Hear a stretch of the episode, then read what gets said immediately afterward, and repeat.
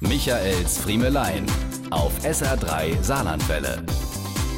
Wenn du mit einer Kamera zu Dreharbeiten unterwegs bist, begegnen dir täglich Leute, die den Kopf ins Bild schieben, einfach nur winken oder aber behaupten, sie hätten auch eine gute Geschichte fürs Fernsehen.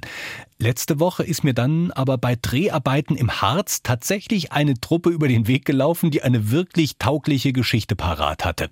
Angefangen hatte es damit, dass sie mir erzählten, wie toll sie den Flohmarkt fänden und dass sie den oft zusammen guckten. Aber dann rückten sie damit raus, dass sie wohl die einzige Zuschauergruppe sind mit nur einem Vornamen, denn sie alle hießen Theo. Über 35 Theos auf einem Fleck in einem Waggon der dampflokbetriebenen Brockenbahn. Das war dann schon eine Story für sich. Und die wurden noch besser. Schnell schickte man mir den Ober-Theo ans Mikrofon. Den und seine Story müsse ich unbedingt mal kennenlernen. Und so stellte sich heraus, dass diese Theos aus dem Münsterland schon seit Jahren gemeinsam Urlaub machten.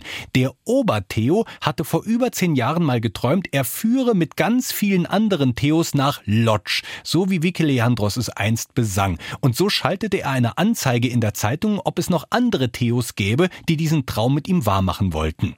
Kurzum, sie bekamen einen 50er Reisebus voll und machten sich damals auf in Richtung Lodz. Und seither bereisen sie gemeinsam jedes Jahr die Welt. Dieses Mal eben den Harz. Als wir auf dem Brocken ankamen, stieg der Obertheo aus. Er verabschiedete sich von mir mit der Ankündigung, Jetzt zeig ich dir mal, wie ich die Horde mit nur zwei Worten beisammenhalte. Er drehte sich auf dem Bahnsteig um, führte die Hände zur Flüstertüte zusammen und rief einmal laut hinter sich, Theo, komm! Michaels Friemelein.